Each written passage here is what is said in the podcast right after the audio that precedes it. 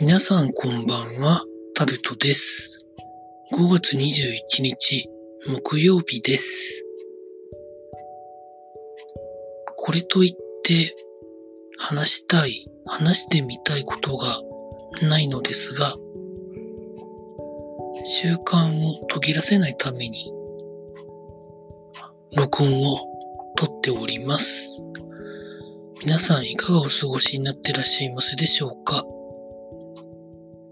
マスクが結構出回ってきてる感があります。まあ流通ルートの差でもあるとは思うんですけど、結構買いやすくなったみたいです。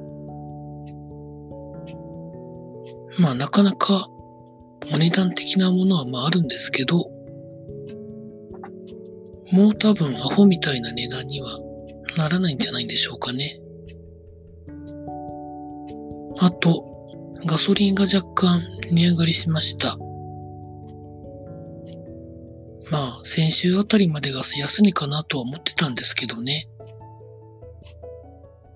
まあ今安いうちに満タンにしておこうかなとは思っております。本当に今日はそこまでネタがないので、この辺りで終わりたいと思います。